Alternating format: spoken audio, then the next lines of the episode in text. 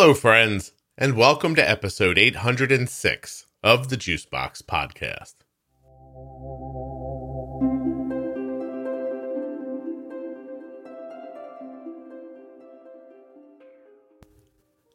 Today I'll be speaking with Blue, and she has had type 1 diabetes for a very long time. Despite the title of this episode, there's nothing sad about it. I just couldn't resist using Blue's name along with Christmas this close to Christmas. Today we'll hear Blue's story, talk about how her life with diabetes is going now, and we'll get into a few things from a number of years ago. Just the first couple of minutes, the audio is wonky, but I left it in because it, it anyway, we get it fixed and I wanted you to have context for what gets said afterwards. While you're listening, please remember that nothing you hear on the Juicebox podcast should be considered advice, medical or otherwise. Always consult a physician before making any changes to your healthcare plan or becoming bold with insulin. If you are feeling festive and charitable, take out that feeling at t1dexchange.org forward slash juicebox by joining the registry and filling out the survey. You need to be a type 1 who has I'm sorry, you need to be a U.S. resident who has type 1 or is the caregiver of type 1. Oh, boy, I'm a hot mess here. Listen, just go take the freaking survey. T1dexchange.org forward slash juicebox. There's plenty of good reasons why you shouldn't. Apparently, I can't say any of them right now. This episode of the Juicebox podcast is sponsored by Dexcom, and Dexcom makes the Dexcom G6 and Dexcom G7. You want to go learn more about it? You certainly can and you can do that at dexcom.com forward slash juicebox. The G6 is available everywhere. G7 was just a couple of weeks ago okie dokie by the FDA in the United States, but you can already get it in Europe. Anyway, use my link to find out about it. The podcast is also sponsored today by the insulin pump that my daughter has been wearing since she was four years old, the Omnipod.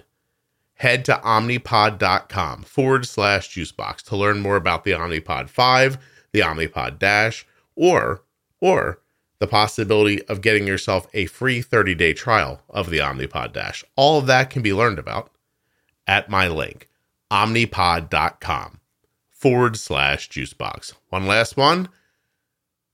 US Med.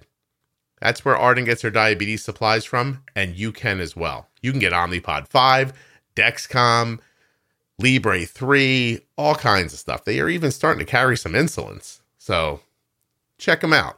usmed.com forward slash juicebox or call 888 721 1514 to get your free benefits check. Okay. Hi, my name is Blue. I am 56 years old and I've had type 1 for 40 years. 40 years, 56 years old. My goodness. That's a heck of a long time. Um, yeah. 40 years. 1982? Yep. No kidding. I had, um, I, I might have been in middle school then, Blue. What's going on? you know what? You're not that much younger than I am. I'm not, but I'm trying to do the math. Hold on. I mean, hold- well, you know, I, w- okay. I was only in 10th grade, so I'll give you that. 10th grade in the 80s getting diabetes, huh? Yeah. How, how did that go exactly? It was rough. I was actually, um, well, I'm, I was symptomatic for months, like before Christmas. I was diagnosed March 16. Hmm. So I would say, I remember we went Christmas shopping for like jeans and stuff, probably August, September. And by Christmas, they didn't fit. So then, um, my birthday is March 14th, which is when I got pregnant, but didn't know. And then two days later was diagnosed with type 1. So, oh, okay. fun stuff. All right. So, hold on a second. So, you're saying that in the 10th grade, you found out that you had diabetes and found out how reproduction worked? Um, yeah, I probably knew before that, but sure. oh my gosh! So, how old is your? It's a daughter. Your daughter, right? Yes, I have two girls. Okay. How old is the oldest? You tell me. Well, no, no, I can do it. let me get. So she was. You were sixteen. Well, I was still pregnant at this time, so I don't know, Blue. Tell me, how old is she? 39. Okay, cool. Um, thirty nine, and how's the youngest? 17. Okay, you just trying to hit all the decades with a baby if you can. Yeah, and the second one was planned. The first one wasn't. So, and and yeah, Do- I don't know. Do any? Do either of your kids have autoimmune stuff? No, No. they are very healthy. Wow, that's so cool. How about in your extended family, like your mom, your dad, uncles, and aunts? Um, my mother was a type two. She, let me think, I don't know what else she had. My family is very small, but I know because we have like family that we don't talk to anymore. Mhm. But um, my aunt, I know sh my aunt and her daughter, so my cousin, they um, have thyroid issues. And I just found out my oldest excuse me, my oldest sister, who I haven't spoken to in like 37 years, she has MS and um, some kind of blood cancer. Hmm. I can't really get, I mean, I wanted that information for, you know, health purposes. Blue, I have to tell you before we continue, I'm very worried that the way your voice is recording, people aren't going to be able to hear you right. Okay. So let's try taking those headphones out and putting them into the case so they don't connect to your computer anymore. and it see what doesn't we matter do me. with the microphone on the Okay. computer. I think if you're okay with this, I think this is how we should do it. That's fine. All right. So I'm going to recap very quickly. 10th grade, diagnosed with type 1, pregnant the same year, 1982. You are 56 now. You've had diabetes for 40 years. You have two girls, 39 and 17. Neither of them have autoimmune stuff. And we were just talking about your mom has type 2. You have a pretty small family that you haven't been that connected to. You've reconnected a little bit with a sister who's 37. You learned that she had go. No, my sister's a lot older. Um, my sister, I haven't spoken to her in 37 years, Got but um, I got this information from a cousin who speaks with her. So yeah, she has MS and a some kind of blood cancer, but I I can't find out what What kind. kind? And this is a a, a sister like from your parents, like not a half sister or a stepsister. Or She's something. a, she's a half sister. We have the same mom. Yeah. okay. Um, I wonder if MS is autoimmune. It's got to be something with is multiple sclerosis an autoimmune disease? Let's see what the it is commonly held view that multiple sclerosis may be an autoimmune disease. Most neurologic, um, neurologically, uh, MS is an autoimmune disease, and most texts on autoimmunity point to MS as a prime example of an autoimmune disease. This view has influenced research into the pathogens of MS. Okay, so I don't think they're ready to say for sure, but it seems like they're pretty pretty comfortable saying it might be. Um, okay. Yes. All right, so there's that. Um, your Uh, mom. my dad, my dad has one half sister, and she has type two now. Hmm, okay, but no like celiac, uh, thyroid. Know, my sister has, I think, Crohn's. They don't make this stuff known. I don't. It's weird. Well, everybody stays quiet. I I understand. It's only it's only type ones who talk about their stuff. To be honest, Yeah. um, Yeah. I mean Crohn's is autoimmune, right? I have no Uh, idea. Crohn's disease. It's an autoimmune disorder. Yeah, Crohn's is autoimmune. Okay. Okay. See, now we're we're we're picking through. We're like twenty three and me for your family. We don't even need them here. It's easy. yeah. All right. So going back to being diagnosed in high school, I do want to hear a little bit about that. So you have diabetes for how long before you know you're pregnant? Um, a few months, and then my mother actually asked me in the summer when. Well, actually, so I was diagnosed March 16th. We didn't know I was pregnant yet, and that whole thing. I didn't really go to school again. Excuse me, like after that. So in the summer, after a few months, I knew but I was scared to death to tell my mom.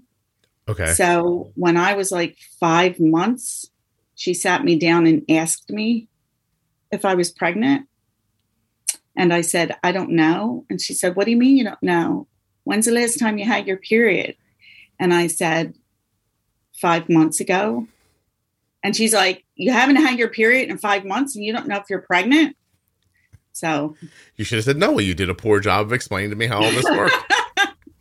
which is crazy. I'm one out of four girls, even Mhm. though I don't have contact with any of them. And my mom was always like about the birth control because she was very young. You know, she was back in the day where you didn't talk about it. right. So she was strapped with three kids by the time she was 19. Wow. Really? Yeah, it's No. sad. No kidding. That's really Yeah. something. Three kids by how when she was 19, how old was her oldest?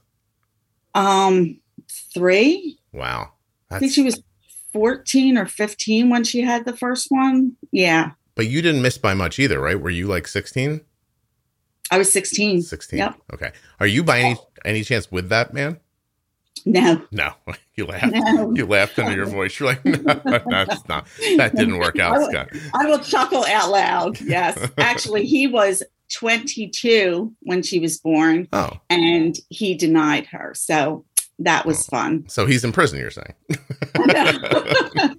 Actually, she, after all these years, she has a great relationship with him. Mhm. And I'm very, I'm glad because our family is so small. Yeah.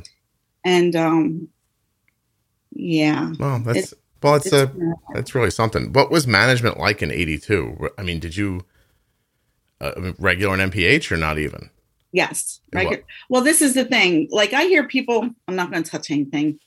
You're fine. You're fine. people go to people go to touch things right Right. so i um i hear people say oh i was mi- misdiagnosed and everything and i'm like oh yeah whatever um but thinking about it now my i was diagnosed by my physician my family physician who actually delivered me hmm so he knew me, you know, my whole life. And I think he was kind of in denial. So my mom's like, You're losing a lot of weight. I was down to like losing a pound a day Oh wow. towards the end. And um, my mom's like, Are you doing diet pills? What's going on? And I said, No. And she said, You have to go to the doctor. Oh my God. I thought I silenced that. I'm so sorry. That's okay. I I, You- I, I mean, you know what it is. I Yeah. say all the time if, if if people's diabetes devices can't make noise on this podcast, I don't know where they can make them. So that, that's fine. I had a horrible night, but anyway. Um, so first he um okay, it's trying to go low, which was something I wanted to ask you about, but I'll get back to that. Go ahead. Um so at first he said my mom thought, oh, it must be diabetes or cancer. So of course she's glad it's diabetes. And um they just took like a, a urine test and my sugar was in the 600s hmm and he said try diet and exercise excuse me so i did that for a few weeks at 600 and that didn't work. So then he said oh no you must be a type 2 because you're 16 and that's a weird age to be diagnosed at in you know in those days. Hmm so he put me on Diabinese which i think was like the only diabetic pill. My grandmother took it. And uh did i say my grandmother was type 2 You said your mom Um, was. My mom yeah i don't Yeah. think back my grandmother was also Okay. but yeah um that was she's been dead forever um so That made me laugh for some reason. i'm sorry No. i mean i was I, I wasn't close to my grandmother no, at all. just dead Yeah. forever for some reason. I was like, oh, I don't, I don't know, it just made me chuckle. I it's know, inappropriate. that's but that's okay. Yeah. That's that's you know, some people can't say things like that, but so yeah, so I was on that and that wasn't working. And then so I never had the whole go in the hospital, get this training, go home with all this pamphlets. I never had any of that. because they thought you had type two. They sent you home to exercise. Right. Did you think sex was exercise? Is that what happened there? Were you like, Yeah, oh, Yeah, that didn't work. no? yeah so then finally when he said type 1 and he sent me home you know with the NPH and the regular and said, and the syringes, and you know, we practiced on the oranges. And that's what we did. And that's it. So, so that you- was that was by May. So I was diagnosed in March mm-hmm. and I started insulin in May. March. Oh, that's a long time. It's a couple months. Yeah. And, and, so you were just doing like a shot in the morning and a shot at dinner? I Don't can't remember. even remember yeah. what I I remember the NPH was like two units, something ridiculous. Mm-hmm. Um and then how did you measure success? Was it was there a meter? You just did the thing they told you to do and that was that? I didn't have a meter at first. Yeah. I didn't have a meter for a while. So what what we did was we went to his office and got blood drawn every 4 months and he made adjustments according to that blood test. Okay. Because I don't even think they had the A1Cs back then or they weren't talked about because I remember when they talked about them they were like, "Oh, they're going to be able to tell." And I was like, "Oh no, I'm not going to be able to like be good before that blood test so it looks like I'm doing well." Is that how it you felt? Like I'll I'll I'll eat like a bird for a couple weeks before my blood exactly. test. Yeah, yeah, yeah. That's what we did. That's it. Yeah, how you don't want to be judged. Yeah, and then so how did your pregnancy go? With I mean, newly diagnosed diabetes in '82. Um, I have preeclampsia. I don't know if that's due.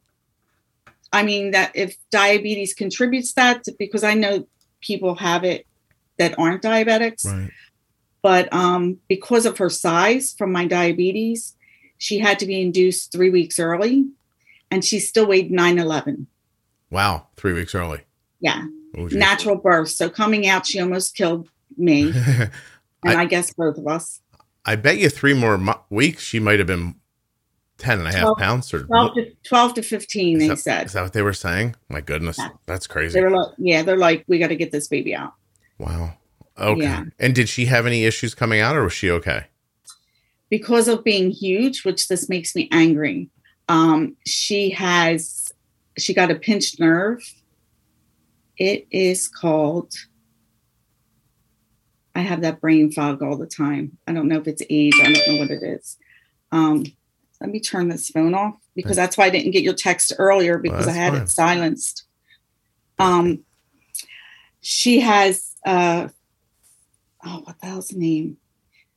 The layman's term is Erb's palsy. Okay. And that was from from birth she's had it? Yeah, she had she got she was too big coming out, so she got stuck. So I had a nurse on either side of me, like with their fist pushing her out of me. My gosh. And she has a pinched nerve on her, I believe her L5 the brachial plexus stem from the spinal cord. that's cord. what she has. Okay. Brachial plexus yes. Brachial plexus. That so she has that from the birth because she was too big to come out. Yes. They should have done a c-section and they didn't. Yeah. Interesting. Yeah okay makes me angry so i try to you know anybody i find out any of my type 1 friends i find out they're preg- pregnant i'm like oh my god you need to talk to your doctor and, and they're always like ah brushing me off and i'm like you're crazy because my daughter is 39 and she still suffers. Yeah. You have an interesting um, path through diabetes, really. I'm going to fast forward a little bit. So, um, you and I probably meet just quickly, I would imagine, in that church. Is that right? Um, that's when we met. Right. In person, yes. But online before that. Yes. Yeah. So you've been listening to this podcast for a long time, haven't you? a long time. A long time. Uh, episodes in the hundreds. Wow. Uh, yeah. You remember Amy? Your friend? I met Amy. Yes. Who bl- I met in the diner. The blonde from and, the diner, right? Yes. yes. And she was so excited. She was saying, Oh my God, do you listen to the podcast? And it's helped me so much. And blah, blah, blah. You know, she was going on. And I'm like, I don't know what you're talking about, but I'll listen to it. and I went home and listened to it. And um, we're good friends. That was four years ago. Mm-hmm. Yeah, so that's how long. Yeah, it's been a long time. Yeah, it was four years ago. Um, how how do you find? So you seem to meet a lot of people with type one in your personal life. Is that fair to say? Um, I did it through camp because I met Amy. Okay. I went to diabetes adult weekend hmm at Camp Nejeda, and we met 70 type ones. And we were very fortunate that a lot live in our area. So you made friends. Yes. Yes. So that's how we have like we made a personal meetup group for people in the Philadelphia area. hmm And um oh yeah, I have I have two friends that live one's a mile away, one's 2 miles away. Okay. I most of the hmm, most of the messages I get from you are about you meet people with diabetes and you want to help them and they're resistant to it and Yes. it make it seems to hit you on a personal level. Like I I wondered if you could tell me I've always wanted to hear you talk about this more long like long form. So how does that make you feel when you meet them and you're trying to impart something on them you know would be valuable to them and they don't want to hear it?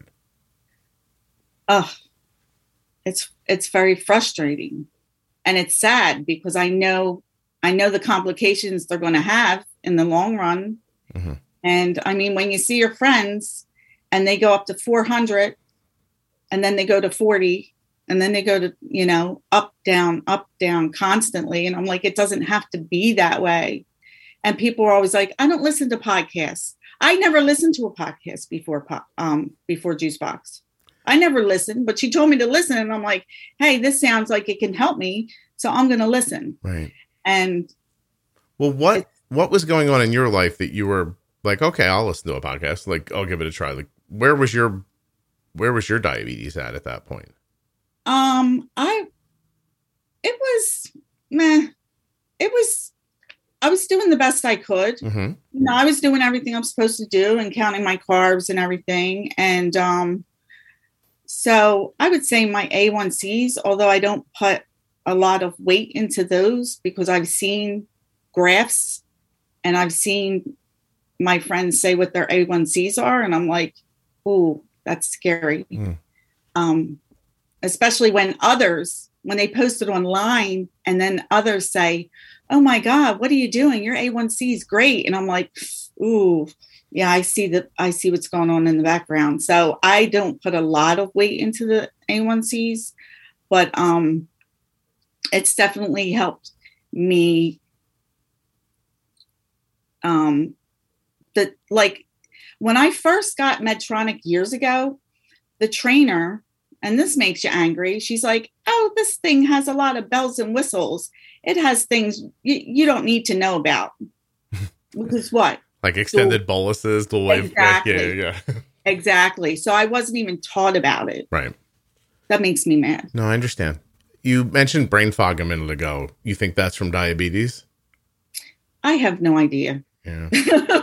How does it strike you? Just are you at a loss for words or I cannot remember the words of things. okay. Like I'll I'll I'll just describe it. And my husband and my daughter are like I'm like, you know, like that green thing and it's shaped like this and they're like and they'll name it. And I'm like, I'm sorry, I'm just at a loss. Yeah. You mean the mixer, mom? Like like that kind of a thing? Like almost a simple word or is it or Yes. yeah. okay. Absolutely. Right. Absolutely. Well, it's something. How long's that been going on? Oh, I would say at least the last couple years. Okay. So when you, I mean, you've had diabetes a very long time, obviously. You've been through a number of different iterations of how people have have told you to manage. I imagine you moved to, you know, what they call fast acting insulin back then in basal. They probably put you on what, Humalog, Lantus. Lantus, and Lantis, Lantus, yeah. right? Um, and then you probably did that for a very long time. When's the first time you had a CGM? Ooh, it was the Dexcom.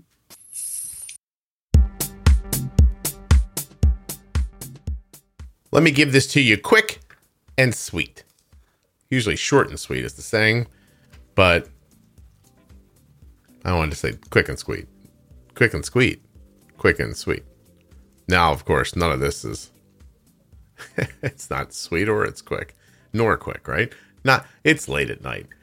Dexcom.com forward slash juicebox. Make knowledge your superpower with the Dexcom CGM system. Zero finger sticks, glucose readings right on your smart device, and customizable alerts and alarms are but some of the reasons why you should get started with the Dexcom. Here are some of the other reasons. How about you can see blood sugars in real time on your Dexcom receiver or on your smartphone? And not just you, the person with diabetes or the child with diabetes, but if you prefer, people can follow you. For instance, I'm following my daughter right now. She had some french fries with dinner tonight, had a high blood sugar, got a little stuck. She's been making some nice boluses to get it down, using her Dexcom to see where she's been all night. And I'm seeing a nice decline. She's starting to drift down. And uh, not just a drift, it's a purposeful move that we made. Actually, what am I saying? I haven't helped her with it at all tonight. She made. She's looking at her Dexcom graph, thinking about what she ate, seeing what's happening, which is probably a fat and protein rise from the french fries, and she's bolusing to make meaningful change to her blood sugar. I'm looking at it right now. I'm actually, it's going to change while we're here. She's 188 diagonal down, which means she's falling between like, you know, one and three points per minute, maybe. Anyway, uh, that's what you get from the arrows speed and direction and the number, all with your Dexcom. Dexcom.com forward slash juicebox. Get started right now. It's it's the device to have if you're using insulin. Another great device to have if you're using insulin is the Omnipod. Now, that's going to be omnipod.com forward slash juicebox as well. When you go there, I'm sorry to tell you, there'll be a photo of me. Try just what I do when it comes up is I hold my hand up just out in front of me so I can't see it. And then you just scroll past the photo. And it starts talking to you about a lot of different things. One of them is if you'd like to take the Omnipod Dash out for a test drive, you may be eligible for a free 30 day trial. Where are you going to learn about that? Omnipod.com forward slash juicebox. At that same link, you can also talk to a specialist, read about the Omnipod 5, fill in some information to get the whole thing going. It's a one stop shop for your Omnipod needs. Now, do you want an Omnipod 5? Do you want an algorithm based pump? I think you should think about it. It's a, a viable option, and uh, it's unlike anything else you're going to find. Omnipod 5 is the first tubeless automated insulin delivery system. It's not bad. It's making adjustments to your insulin uh, automatically. I, I thought I, I, thought you got that by the name, but it's amazing, and it, it might just be for you. And if it's not, if you don't want automation, I get that. You can still get the Omnipod Dash. Wonderful, wonderful device. Tubeless insulin pumps, both of them. Omnipod 5, Omnipod Dash, omnipod.com forward slash juicebox. Head over right now and take a look. Now, you want that Omnipod and that Dexcom? You can get them the way you're getting them right now. No harm, no foul like that. Or you could get them the way my daughter does from US Med. That's usmed.com forward slash juicebox. You go there and get yourself a free benefits check. Don't like the internet? Call the phone number 888 721 1514. US Med carries everything, everything from insulin pumps to diabetes testing supplies, the latest CGMs, Dexcom G6, Libre 3. I'm hearing whispers, Dexcom G7 pretty soon. And uh, I mean, goodness, take Medicare nationwide, over 800 private and and over 800 private insurers. They offer you better service and better care at US Med, and they always provide 90 days worth of supplies and fast and free shipping. US Med has served over 1 million diabetes customers since 1996. My daughter is one of them. You could be too. Get white glove treatment at US Med. usmed.com forward slash juicebox or call 888 721 1514 please use my links because when you do, Dexcom, Omnipod, US Med, and all the rest know you're coming through the podcast. And that really does help the show. If you can't remember these links, they're in the podcast player you're listening in now in the show notes, or you can find them at juiceboxpodcast.com. For free, for full safety, risk information, and free trial terms and conditions about the Omnipod, go to omnipod.com forward slash juicebox. I'm sorry, I was supposed to say that a minute ago, but I didn't. So I'm saying it now. Back to blue. When's the first time you had a CGM? Ooh, it was the Dexcom five. Okay. A couple generations ago. It was the five. Yeah. Okay. So that was about. Well, I've been listening to you. Well, I've been listening to you for. I guess it was before I was listening to you. It was shortly, hmm like maybe five five years. Okay. because I had Medtronic first, and I had even before the Enlite came out, that other CGM that they had, it was horrible. hmm The numbers were horrible, so I didn't even bother wearing it. Yeah. I'm like, this is not good information. Right. When um so when you start listening to the show, like maybe about four years ago, did it where did the value come from first for you? Was it hearing people's stories or was it hearing about like management ideas or what what did you care about at that point? Um, management ideas were very helpful. Okay. Yeah, like um, because I told you before, but I have gastroparesis. Mhm. I was diagnosed about five years ago. Now it's not bad to where I throw up. Like people, I've heard stories. People get really bad. Right. I actually have a friend who has a pacemaker in her stomach for her GP. Really? Yes, It, what does that do? it um makes her s- stomach move. Kind of stim, it stimulates her stomach. Yes, Oh, I see. And she loves it. She's like, it's the best thing she ever did. No kidding. That's very cool. Yeah. It's amazing so how they can with, figure that with my DP, that makes it more difficult. So when I found out about like the basal lowering or hiring the basal, like that's very helpful. So just little stuff about manipulating the insulin's been helpful for you. In the beginning. Absolutely. Yeah, yeah.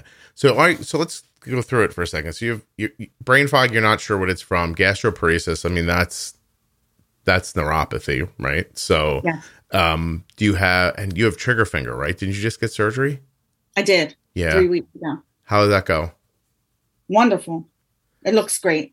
You can see it, but it looks Yeah. wonderful. Well Um, I've been seeing that surgeon for 17 years. Yes. so I've had five trigger finger surgeries, both um, these ones, mhm. carpal tunnels. carpal tunnels, right? I had I had frozen shoulder very bad. It was frozen to where I could barely move it for five years before I got the surgery, and that was nine years ago. Surgery helped? It did help.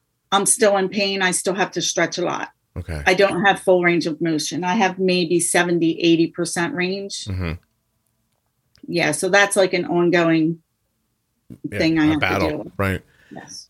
Anything else? Um, and I have my ulnar nerve. So I'm not sure if that's related to diabetes, where it gets numb. It goes down these two fingers, hmm your two baby fingers, just goes all the way down. From your elbow all the way into your finger? Yes. How So the surgery is there. Yeah. How often does that happen? Uh, what do you mean? Oop, what was that?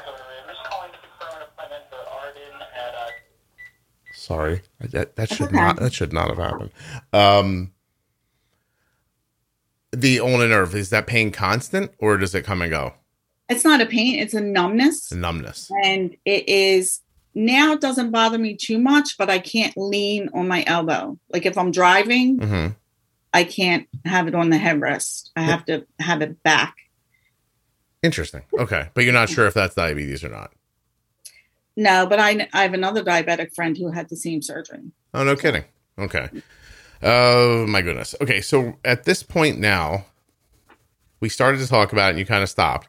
Um, what what's what's your control like at this point? Are you, you know, is it way better than it was a year ago, than five years ago? Than, I mean, are you happy with it? Are there days you think, oh, I wish I could do something different here? Or like, I guess I'm asking if you're still sort of like if you feel like you're battling with diabetes or if you have some sort of a a stability for yourself. lately um the stability is better lately i've been finding um at night i'll run high and then i can take insulin like five times. Like it'll wake me up and I'll take insulin to bring it down and it doesn't do anything Hmm. until I start. Um, I just want to turn my insulin off. Hold You're fine. Do what you need to do.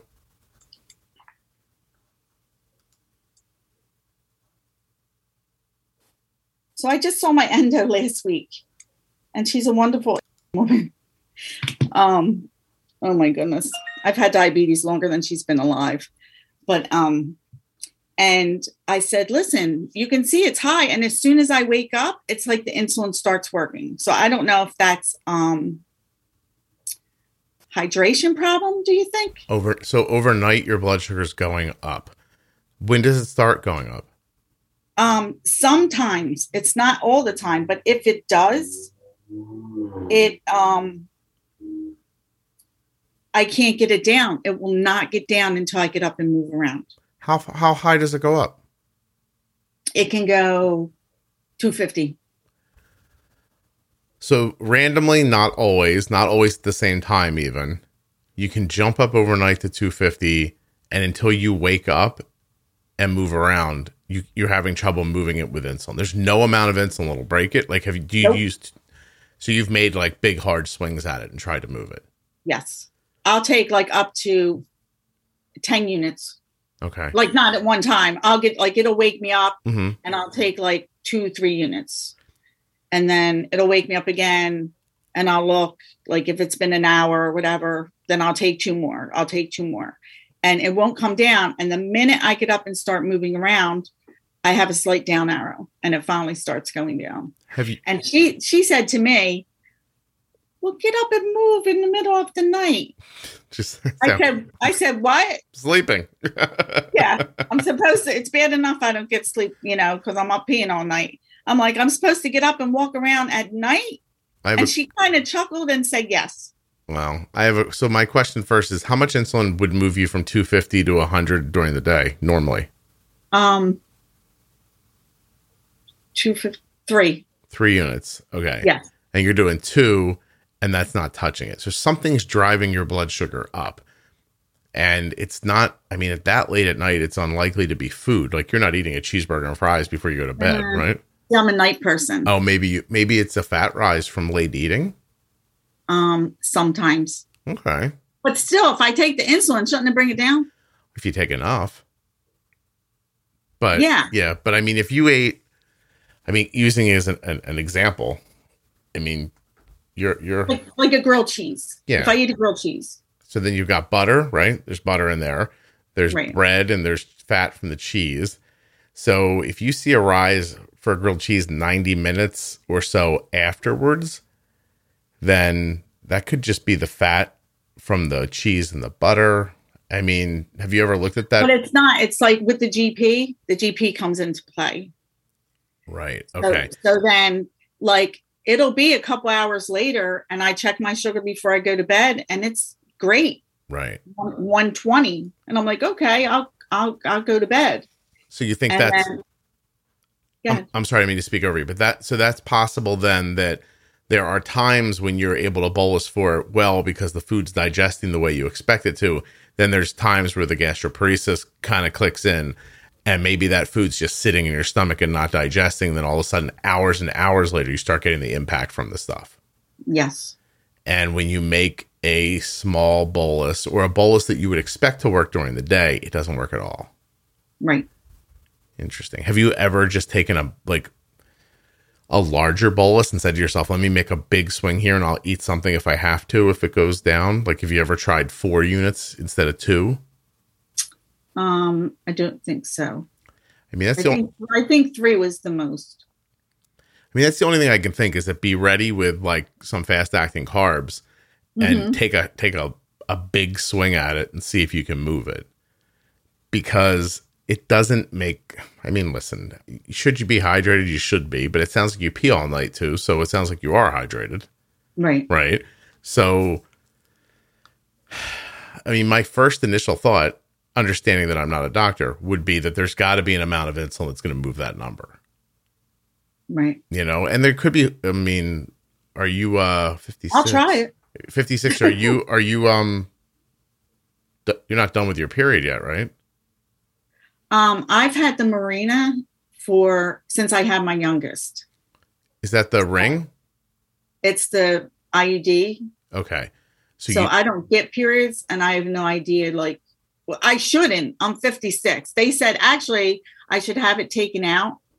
And he's like, "Oh, you know, you shouldn't get your period after now." like, do you think you've been through um, menopause and don't know it? I have no idea. I'd I wanted them to test me. Um because I'm like, yeah, I'm not dealing with periods because they were always very, very bad for me. Mhm. That was the reason I had the IUD. And um I got enough crap going on in my life. I'm not dealing with that. Well, I mean, I wonder is the plan like you pop it out and then see if it's over? Because if it is, then you're done with those hormones from the IUD too, which would be nice.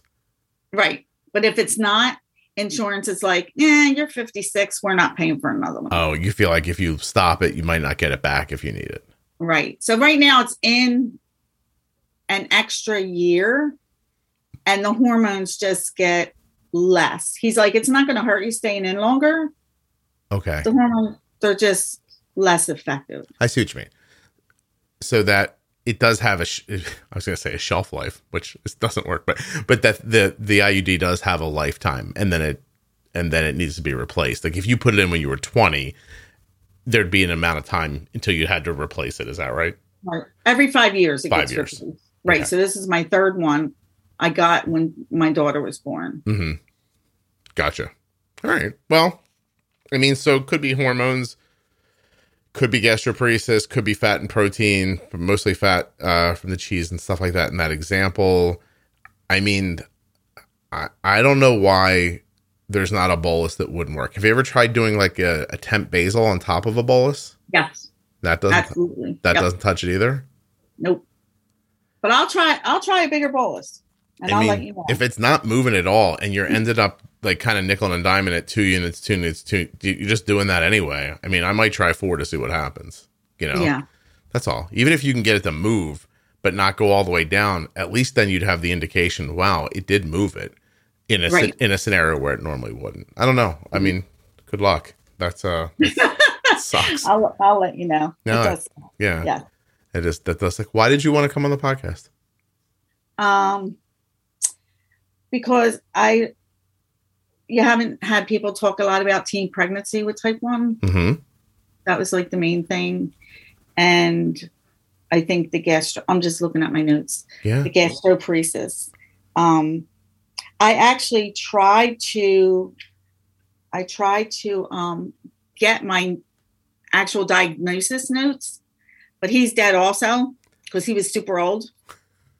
So I can't, I mean, and I hear there's like Iron Mountain, and this is where the old records go. Well, no. Temple says, oh no, we we just we get rid of those after 10 years. They destroy the records after ten years. Yes, they're destroyed. Well, so what did you want to talk about about about the teen pregnancy? Like, what was the what sticks with you that?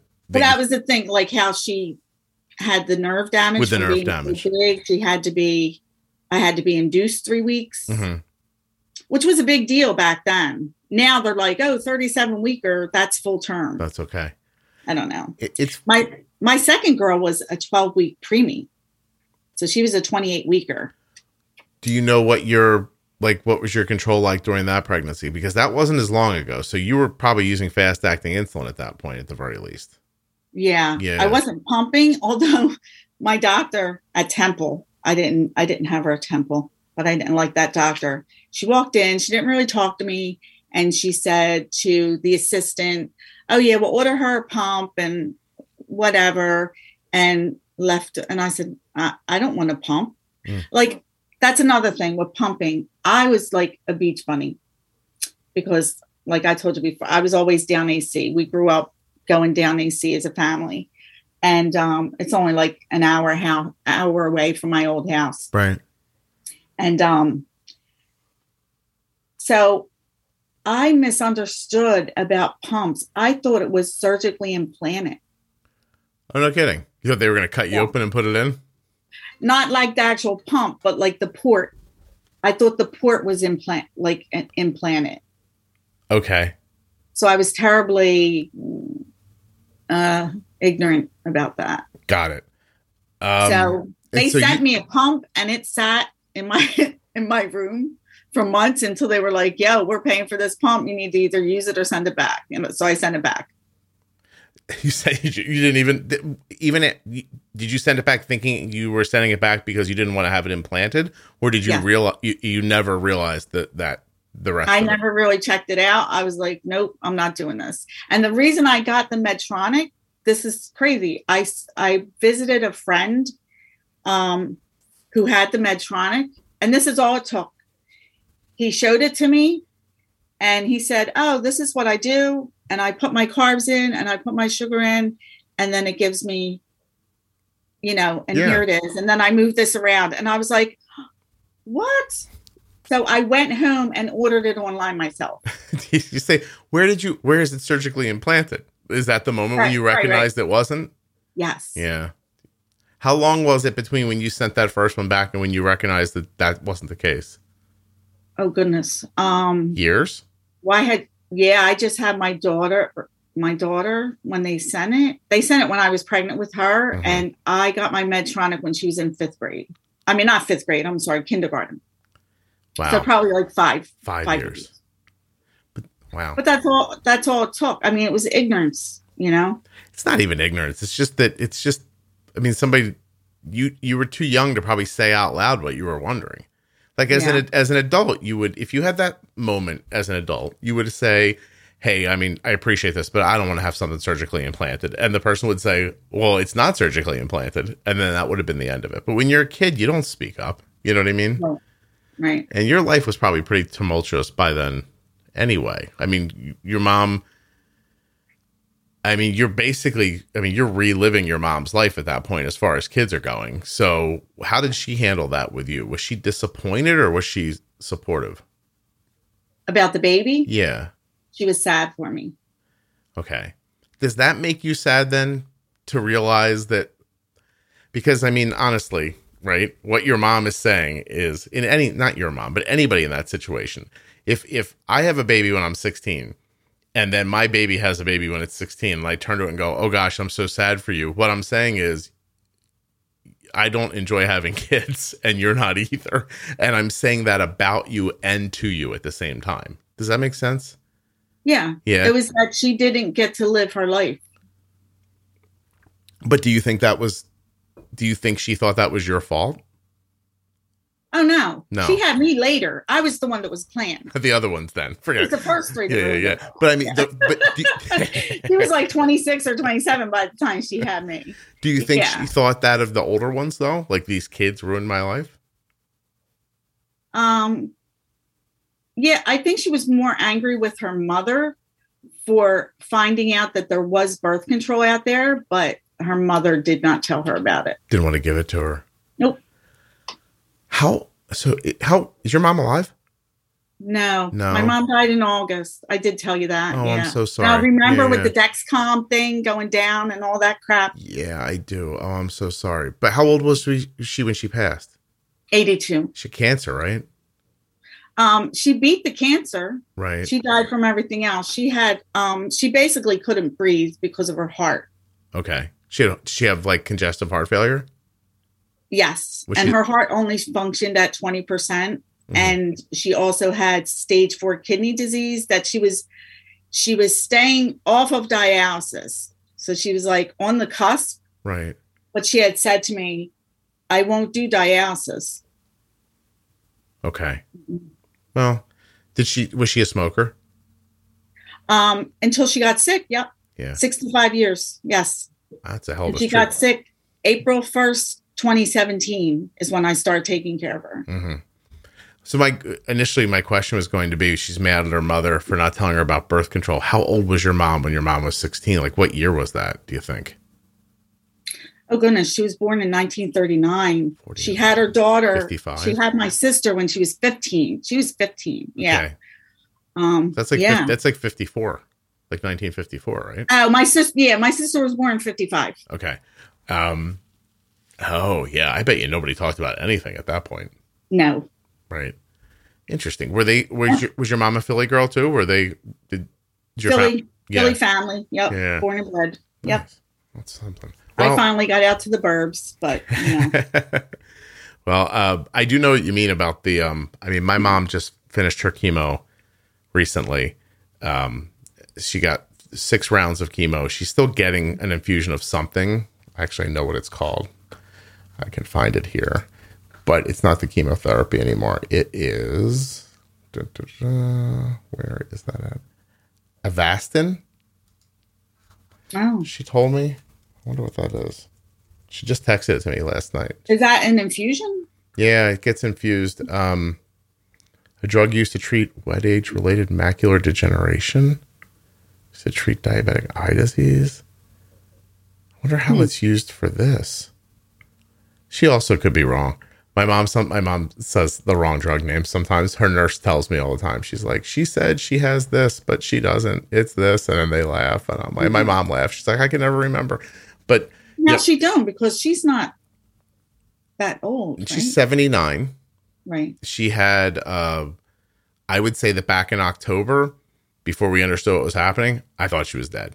Like i looked at her and i was like something she's this is it. And then she ended up having a full hysterectomy to remove among other things an ovary that had a tumor on it the size of like a softball. Um, and then they found it had metastasized and gone to her uterus as well. And it jumped out to her um, omentum i believe i'm saying that right. It's kind of the lining inside of your body. Um, they cleaned all that out they fixed a hernia while they were in there and then the next day i'm talking to her on the phone and she's like i'm doing good and i was like how's the pain she goes no pain really and i said oh they got you on the good pain meds mom she goes no i'm taking tylenol and ibuprofen and i was like No. Swear to God, she didn't take anything but Tylenol and ibuprofen after the surgery Wow. from a different era, my mom. And so, one. yeah. And then, you know, she uh, convalesced two days in the hospital. They sent her to the place where she's living now.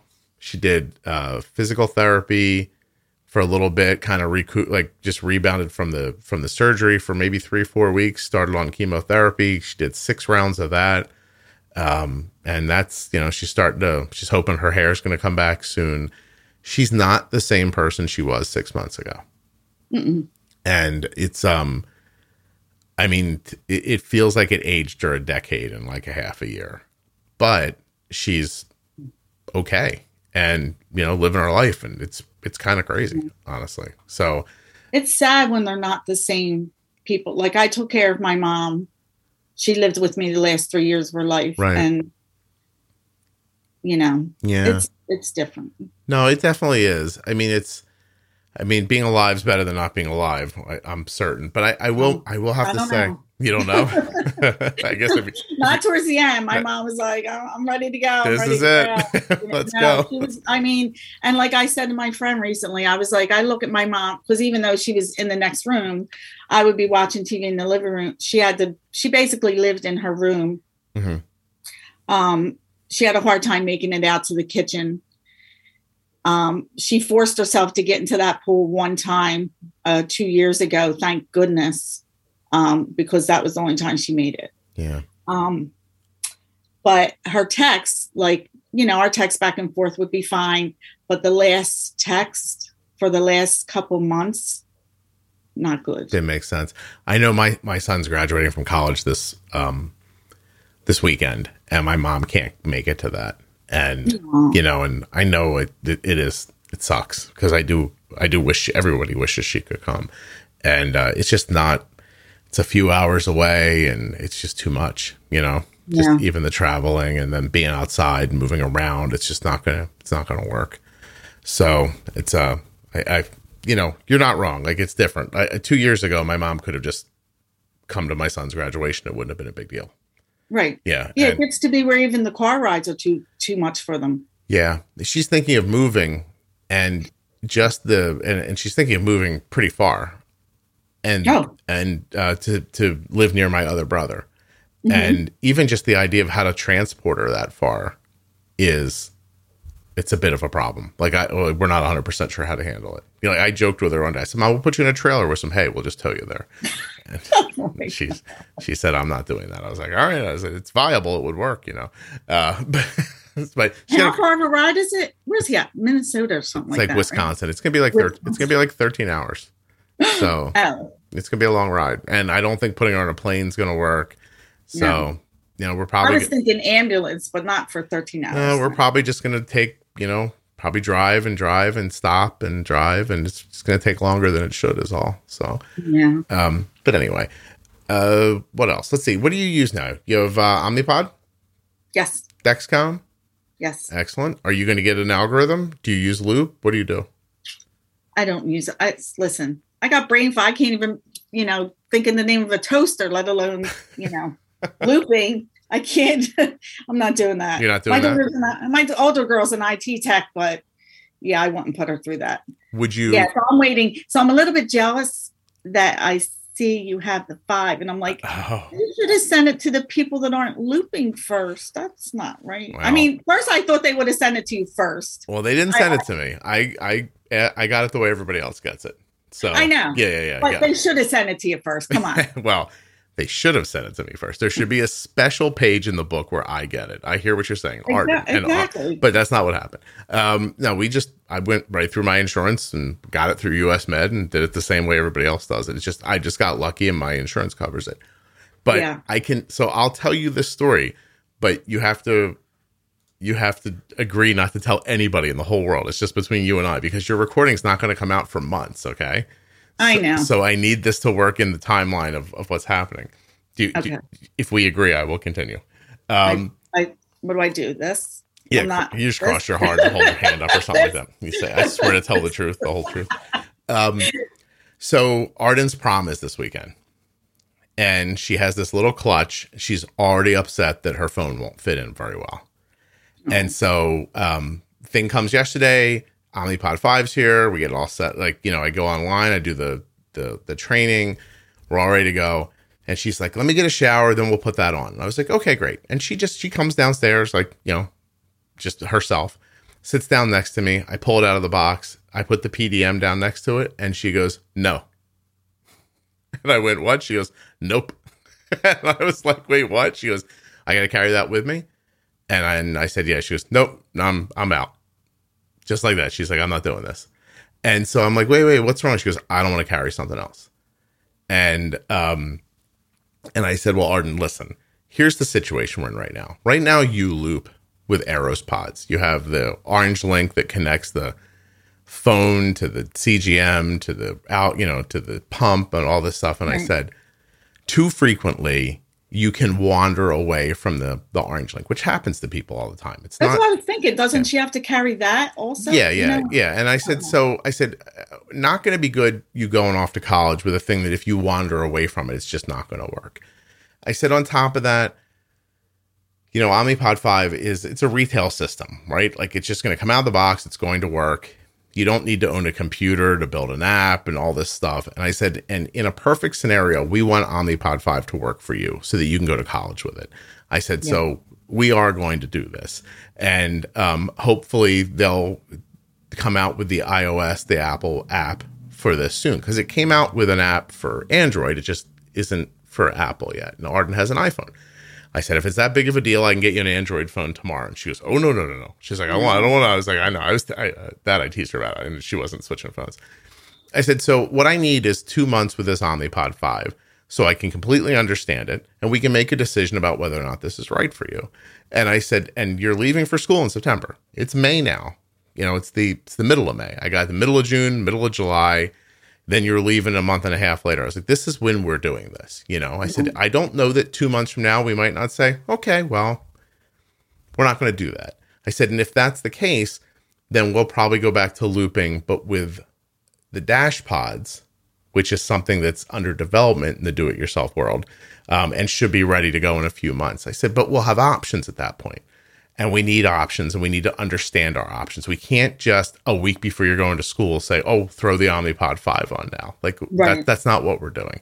So my wife said, I, I will talk to her. And I was like, okay. Um, you know, I, it's going to be fine. It just let it was. I think it was the prom and the in the space in her clutch. threw her off. And and I'm and being fair, she doesn't want to carry something new, uh, Yeah. something else. Um, I can't blame her. I wish it would have come out with an iOS app at the same time as well. Um, but you know, summer's coming. She won't care about carrying it. I don't think once we get past the prom. So I'm still very hopeful. I'm being 100% honest. I want Omnipod 5 to be the answer for her. I think it would be great for you, honestly. Oh yeah, my my endo's working on it. Yeah. And she actually said she's like, you should get it. I don't know what she's done. I don't know why she thinks I would get it soon. She said, if you don't hear from me by the end of May, call me the first week of June Mhm. because I want you to be on it for a few months before we get your new data Yeah. I'm, before my next appointment. Jenny and I have been talking privately for like the last day and a half, like just texting about it back and forth. And um, it's going to be, it's very settings oriented. So is Loop, by the way. If your settings are wrong on Loop, Loop doesn't work. It just doesn't. Right. And same thing with this, and same thing with all these algorithms. You're going to have to have your settings right, or these things aren't going to work. And you know, we were just Jenny and I were talking an hour and a half ago, and I said, such an exciting time. Like we're learning about this new system. We're going to be able to help people with it in the future. I'm really excited by it. I don't know if Omnipod 5 is going to replace Loop for people who are like big time managers of their diabetes. You know what I mean? Who are who are like rolling along with a 5 3A1C like it's nothing. Like I don't I don't know that any out of the box algorithm is going to be good for those people.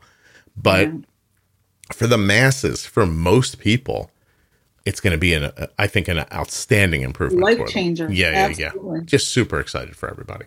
Um, yeah, my, my endo didn't even want me to go on the pod a few years ago because she wanted me to go. That's when that um Control IQ. Yes Yeah. she wanted me to she she was adamant and I said listen I'm about to hang myself with this tubing I am not doing tubing anymore so she you know she's I'm not going to let her dictate what I'm going to use you right. know Right. and I feel bad for the people that get pushed around That happens a lot, I think. Honestly, I think doctors have preferences on pumps, and they push them on on their patients. I think that happens a lot, and most people don't have the the nerve to say no or push back. or, or they don't know. Yeah. I, I I want to tell you about my girlfriend. This is another thing. Yeah. Um, I have a girl that she's my age. I've known her since second grade, and um, she had skin cancer, and the immunotherapy attacked her beta cells. So My now God. she's type one. now she's insulin dependent now. Yes. Wow. So this has been for three years. So I'm like, well, you're lucky that you know me, you know. So I've been Yeah. trying to lead her, you know, and and teach her. And I went to the, I went to this one appointment with her when we were talking about the pod, and I'm talking to the, the you know, the nurse practitioner. Which I, I'm sorry, I don't deal with nurse practitioners. I have an endo. I'm just whatever.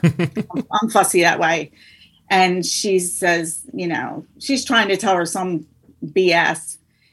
And I'm telling her right back, this is how it is. And she goes, like, I have my pod here. I know it's here right now. On your arm. Yeah, I always wear them where they're visible because that's how you find others. And I looked, and she looked at me and she looked at my pod and she knew she wasn't getting over on me. And I'm like, no, this, this, and this, and like what you're saying is wrong. And she's going to get the pod, and that's just the way it is. And uh, yeah, she didn't like that very much. How many people do you think you've helped with their diabetes? Um, I I try. I mean, I used I used to actually take care of my mom's type two. She was insulin dependent, and I got her the Dexcom, which made my life a lot easier. Um, yeah. So a few, I hope I, you know, I tell everyone whether they listen or not. You know, like, come on, you gotta listen to the Juicebox. Like, it's going, it's going to help you. What do you? And Good. I'm sorry. my one friend was here one day. I'm going to call them out, Jim and Drew. Not that they'll listen, but they tease. They're the ones that tease me and Amy and cause the you know Juicebox posse. Um, they're like, we swear you're getting paid for you know all this ad for t- talking about them all the time. but it was it was funny. Drew was here one day and. I said something about the juice, but I'm like, listen, you should listen to this episode. And he's like, listen, Does he have type one? Because he's very high strung. He says, Does he have type one? And I said, No, he manages his daughter's type one. I ain't listening to anybody that doesn't have type one. And my daughter, my 70 year old, who she thinks very quickly, and she turned around, she says, Oh, so your endo's a type one? and that just shut him right down. It's uh, Like, do you? "I'm you don't want the help. yeah, yeah. I was gonna say, do you think it's just an excuse? Yes. Right. I mean, this person you're talking about, I'm not trying to out somebody, but like, I mean, are they walking around with a, a 5'8 A1C and don't go over 180 after a meal and stuff like that? No. No. I used to I used to follow him. Yeah. We used to follow each other. And then he's like, Yeah, you're getting your privilege taken away. Because I would be like, dude, that you know, that you gotta stop the arrows. Nope, he don't want to hear it. Yeah. Well, that, that's what I was going to say is that I think it's just not everybody's interested in in helping themselves, honestly. I mean, because what's it matter if it's, first of all, if it's me or if it's somebody else? Then what's it matter if they have type 1 or they don't? If they know what they're talking about, then great. You need help. Maybe you don't know what to do. That person does know what to do. So, who, you know, that's, I don't know what that is, you know, if it's ego or if it's um, pride, maybe, or something. Yeah. But I, I think you're gonna, I think you're gonna find that a lot. And I do, I do also believe that that's part of the reason why you have to reach people earlier, so that they don't get so set into this. There's no because I, I guarantee you what he really thinks is this can't be better than this. I'm working very hard. If it was, if it was possible for this to be better, it would be better. And so I know this is the best I can expect, which isn't true and is a shame, but I understand why people think that way. Yeah. You know, so I mean, you can't help everybody, which is is a is a terrible thought, but it is true. Um, so it's just it's nice you try to do your best and you reach the people you can reach and the ones you can't. I mean, it's they're still adults, right? They can decide for themselves. Yes. And he's right. I don't have diabetes. I don't know what that means, but he's 100 percent right. Lucky you. Yeah, lucky me. Yeah, I should knock on something, right? Not Yes. it would make a bound. It, it just amazes me the people in the group that, oh, mm, that find the juice box like while they're at the hospital, you know, and their kids in intensive care. I'm like, oh my God, these kids have such a wonderful chance with their diabetes. I mean, it's amazing to me. See, that's a lot. you figure I, this is another thing. I had my daughter um, in November, so I had diabetes for whatever since March, Mhm. um, and I moved out a week after I turned seventeen with type one with a baby. Wow. Jeez. My mom, my mom was petrified, so I've basically, you know, taking care of myself the whole time. hmm Well, what you just said about like people now finding the like finding the podcast in the hospital, I hear stories all the time. Like my kid was diagnosed on Tuesday, and Tuesday night while they were sleeping, I was listening to a podcast. Yes, Uh, Yeah, Uh, but that idea, what you said in there, I thought was really thoughtful. It was about the, it was about hope and possibility. Like you said, like these people have a chance. Like it, it it's not. Everybody's not going to come out of this okay. You Right. know what I mean? And for some people, it's going to go okay. For some people, it's going to go great. For some people, it's going to be up and down. For some people, it's going to go terribly. Some people are going to have horrible, you know, complications. Um, and anywhere in between those things, it, there's no guarantee of which person you get to be in that situation. So the sooner you understand and the sooner you work towards putting things into play that are going to help you with your health, uh, the better. To me, it's the sooner the better. You, you know, because you lose too many people to that feeling of like, well, I'm trying very hard and this is as good as it is, so this must be what it is. And just oftentimes isn't the case. So yeah, I, I like the idea that at least people have a chance. And the better the chance they have, that the happier it makes me. So Yeah. Yeah. I feel bad for the parents sometimes though that they're like I feel like they're constantly like watching these numbers and feeling like they're not doing well. Yeah, some Um, people can get overwhelmed by it. That's Yeah. that's for certain. But Yeah. the truth is, I mean, I'd rather, if I'm being honest, I'd rather them be overwhelmed by trying than overwhelmed by it just happening to them and failure because you're going to get overwhelmed one way or the other. You might as well be overwhelmed going for it. You know what I mean? Um, but they do have to. I mean, if any of them are listening, at some point you've got to find a balance. You got to find a way to try hard, to care, and not make yourself mental because there's no win in that at all. Seriously. One thing you said to me that that helped because I do people think I'm nuts. I do watch my number constantly. Does it help you? Um, no. I mean, it helps me with my sugar. Mentally, it does not help me. I hate diabetes. I hate everything about it. People that say, oh, diabetes is fine and diabetes made me who I am today and I- I'm a healthier person. And, and I just, yeah, I don't feel that. You're I feel pro- like I, I was always, I was always a sickly. Actually, I, I didn't start out with the first three years of my life. I threw up every single thing that went into my mouth. I was very sickly child. I was sickly strep throats. My whole I missed so much school. So I've been sick my whole life and Mhm. I'm tired. Yeah. No. Well, well, then why do you not? So listen, you didn't answer me earlier. So if you don't want to, you don't have to. But what's your what's your A one C?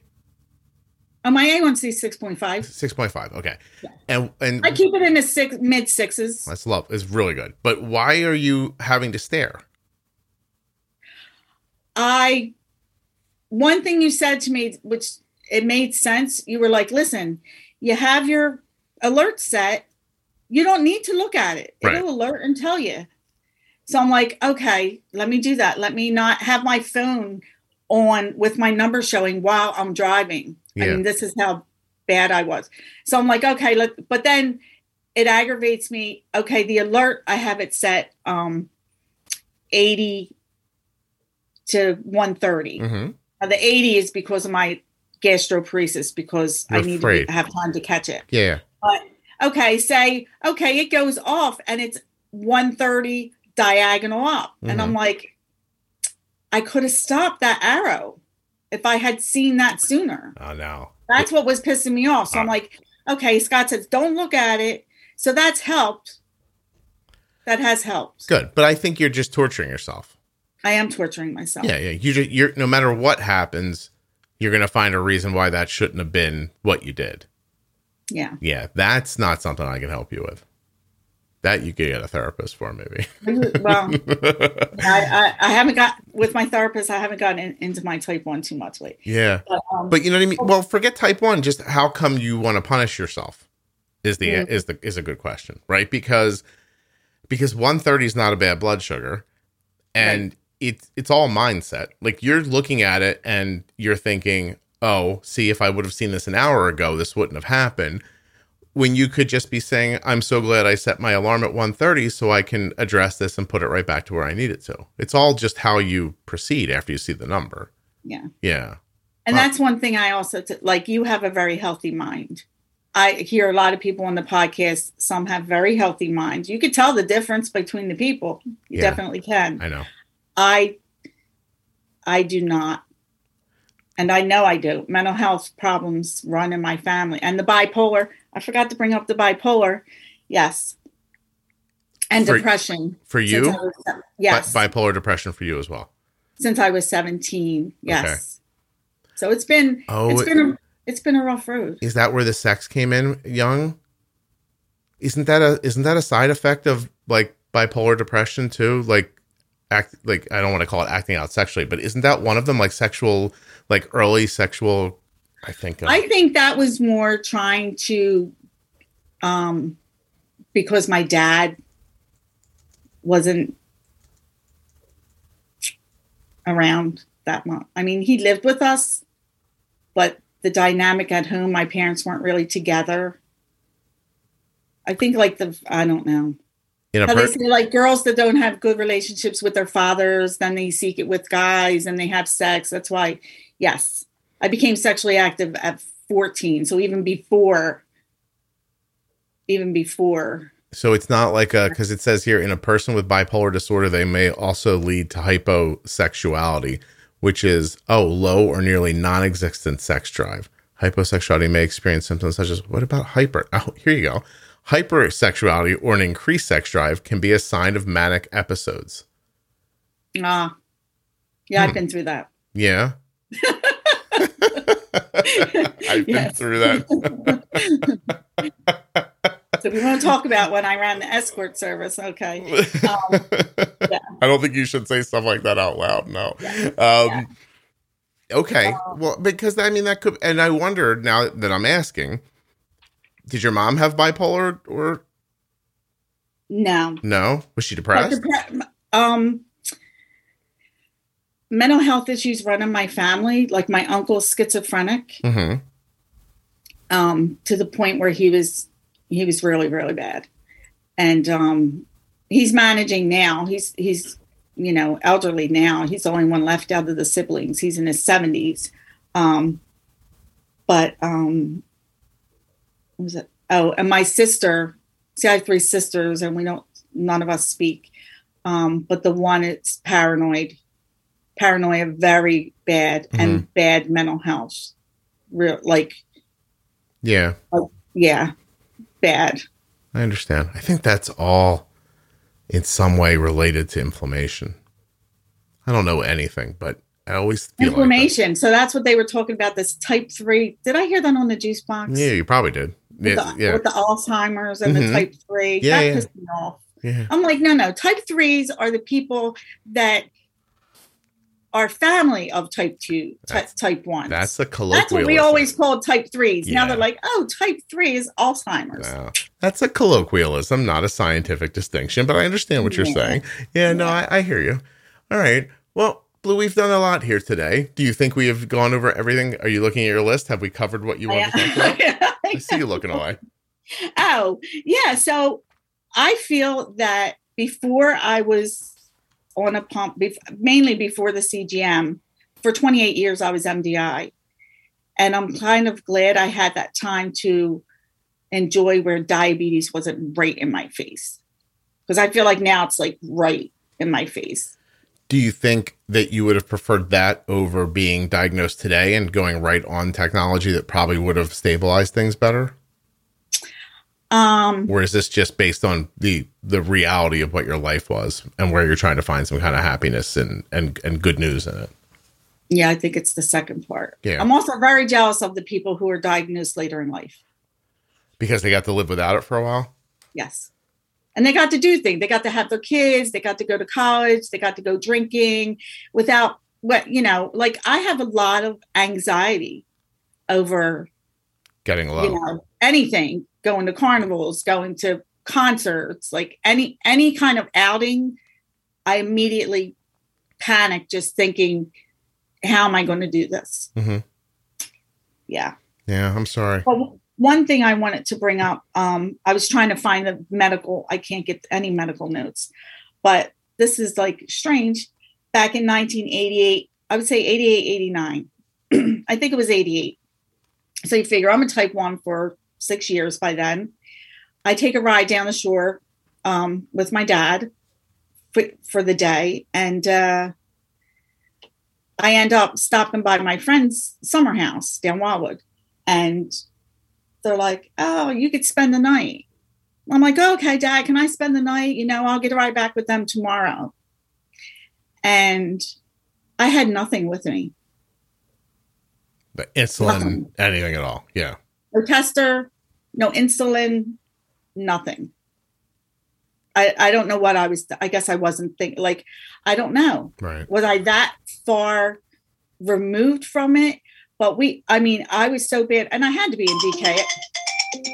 I had, I'm sorry. Don't be I had to be in DKA because um, we were out on the boat and I was actually putting my hand in the water and like trying to wet my mouth okay.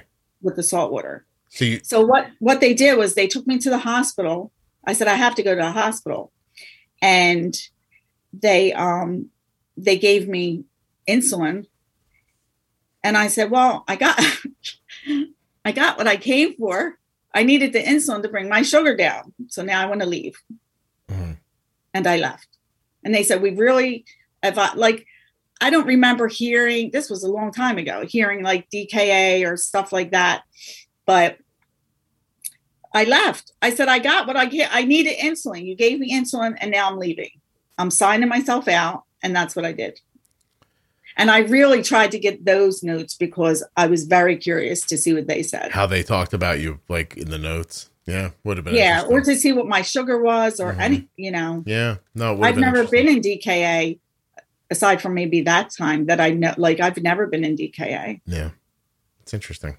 Well, uh, it's a whole different world. I mean, just being diagnosed, I mean, 40 years ago, it's just, it's completely different. I mean, you describe a thing that people who are diagnosed today don't even recognize, honestly. Besides from the word insulin and diabetes, there's nothing similar to, to how you had diabetes and how somebody who's 16 today and gets it will have it. absolutely. It's really kind of a, it's kind of amazing to be alive in a time to see something progress so drastically in in a, inside of a lifetime, you know. And I think it's possible that in the next ten years, you're going to see a leap bigger than that, just with these algorithms. I mean, and if they could get Oh, yeah. some of these insulins to work a little more quickly, um, you know, uh, I- we've tried Fiasp, it's terrific, but whatever that is that they put in it that makes it, spe- it burns Arden a little bit, so she can't use it. Um, But such a big deal, just the insulin working more quickly. does it work that much faster?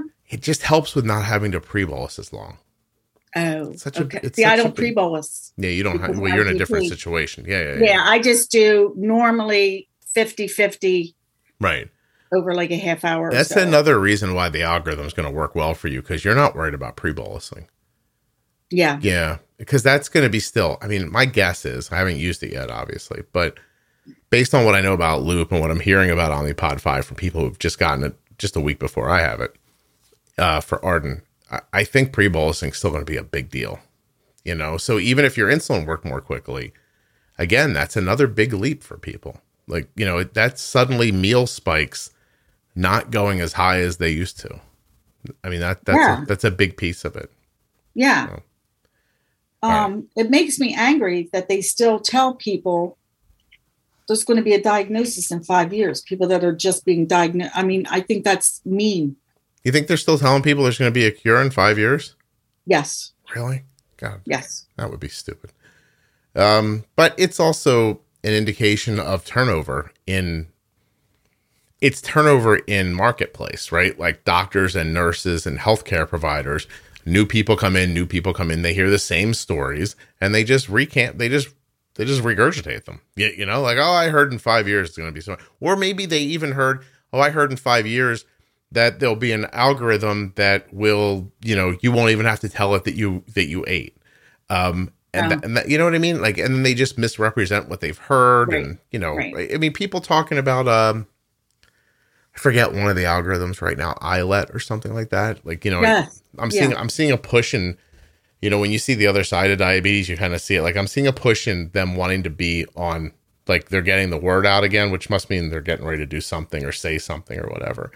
But I, I- go back like I've been hearing about this for ten years.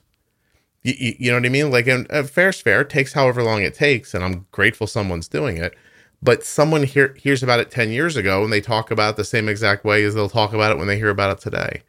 And nobody knows what they're talking about. And I don't know if people are running around promising cures or if they're just saying half baked stuff that they heard somewhere. You know? So That's another thing that, like, the thing that makes me angry about type one is that, or people saying stuff like, and I said this to my girlfriend the other day.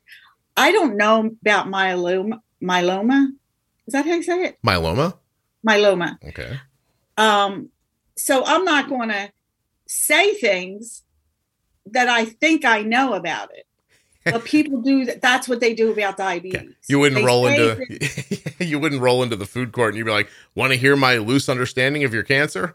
Yeah, yeah, Yeah, yeah, right, like- right. you know, people would just like like the episode that you have with the nurse, hmm Was you know, sure opened her eyes, didn't it?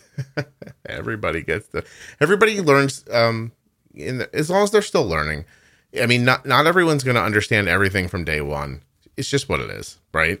Um, where you, where it becomes dangerous is when people are people and they they hear enough of something that they think they understand it, and then they start talking. No. And you know, and you, you gotta yeah, keep your mouth shut. you don't know what you're talking about, and you're talking about people's lives. It's it, it, it- your point's well taken. You, no one would run around talking about, oh, you know what I heard about your cancer. If somebody heard that, if somebody heard you had multiple myeloma, and I heard the words multiple myeloma in a radio ad, I certainly wouldn't start regurgitating what I what I had heard out loud. but Exactly. nobody has any trouble for the most part, you know, talking about diabetes when they when they don't know what they're talking about. That's for certain. All right. Blue, this has been delightful. Thank you very much for doing this with me. I really appreciate it. I have the strong feeling we could just keep chatting. And Yes. I have uh I'm looking at my calendar and I gotta make it to my next thing. So I have to say goodbye. Um Okay. but I really do appreciate you doing this with me. Thank you so much. Thank you for having me. Of course. First, I'd like to thank Blue for coming on the show and sharing her story. She's just one of my favorites. And uh, I want to thank Dexcom as well. Dexcom.com forward slash juicebox. Get your Dexcom G6 right now. Find out about the G7. Let's get going. Omnipod? How about the Omnipod 5? Omnipod.com forward slash juicebox. Or the Omnipod Dash, both at my link. And of course, US Med. Get your diabetes supplies the way my daughter does from US Med. USmed.com forward slash juicebox or call 888 721 1514. Thank you so much for listening. I'll be back very soon with another year of the Juicebox Podcast. Just a few more episodes left in 2022, and then the ninth year, the ninth season of the Juicebox Podcast begins on January 2nd, 2023. And we're going to come out of the gate swinging. You understand? I've got Kate on the show. Kate is a quadriplegic who has type 1 diabetes. Listening to her story of how she handles her life is it's just astonishing. Steven's going to be on the show. Steven's had type 1 diabetes for a very long time. Very smart guy. Really love talking with him about type 1. We're also going to do uh, a, beautiful young lady, 13 years old, who's managing her diabetes so so astonishingly well. She just came on the show and recorded with me recently. I had such a great time with her. I told her I was going to start the season out with her. Jenny and I are going to do a three series, a three episode series about the math of diabetes, how to set up your insulin to carb ratio, your insulin sensitivity factor, and your and your basal. Sorry, it's really late at night here. It's just after Christmas, and I'm I don't have it all. I'm uh, you know what I mean. I'm tired. Anyway, I've got big things planned for the podcast for 2023. I really appreciate all the support you guys have given me so far. You know, when I tell you there's another season of the podcast, I mean, it's a lot. I do. I think we delivered, Spotify sent the little notification. I can find it here for you. You don't care. Are you still listening? Doesn't matter. Um, I got this from Spotify. It says you created 12,182 minutes of new content in 2022. And this was, I got this a couple of weeks ago from them. Anyway, it goes on to say that is more than 99% of other creators in the health and fitness category. It's pretty awesome. They also told me that, uh, let's see, you're in the top 15% of most followed podcasts. So let me thank you for that. It also says here your podcast was in the top 15% most shared globally. Astonishing. That's you guys too. Thank you very much. Uh, what else did they tell me? Hold on, I have to look at a different screen. Sorry. I'm probably looking away from the microphone. Uh, I think this is it, really. You know, just that amazing stuff about you guys in the podcast. We're not going to quite make it, but it's okay. I don't mind. Um, record setting year for the podcast. Last year, let me just tell you. I don't usually tell you guys this stuff, but you caught me late at night and I'm uh, I'm a little giddy. Let me go back here to January 2021 on the 1st. And then I'll go to the end, which would be December 31st of 2001. And I will tell it, I want to know how many downloads there were in that time frame. It's telling me right now. Uh, the number is populating. In 2022, the podcast got 2,157,162 downloads or streams combined. That's astonishing. Makes the podcast very, very popular. And me very, very grateful. I, I can't, I, I have to be honest with you. At the end of 2021, I was like, I cannot believe this many people listen to the podcast. Um, this year, going back to my little my Gazintas machine here, 2022, January 1st to today, which is the 27th of uh, December. I can't give you the entire, there's still four days left, but 2022 up to the 27th, 4,886,470 downloads or streams. And I say this once in a while throughout the year, but it just begs repeating. Podcasts don't grow because of marketing, because of social media from me. It grows when people share it. It, it grows when you share it on your social media or when you tell somebody about the podcast or share it with your doctor or a friend or someone you bumped into at Costco. That's how the podcast grows.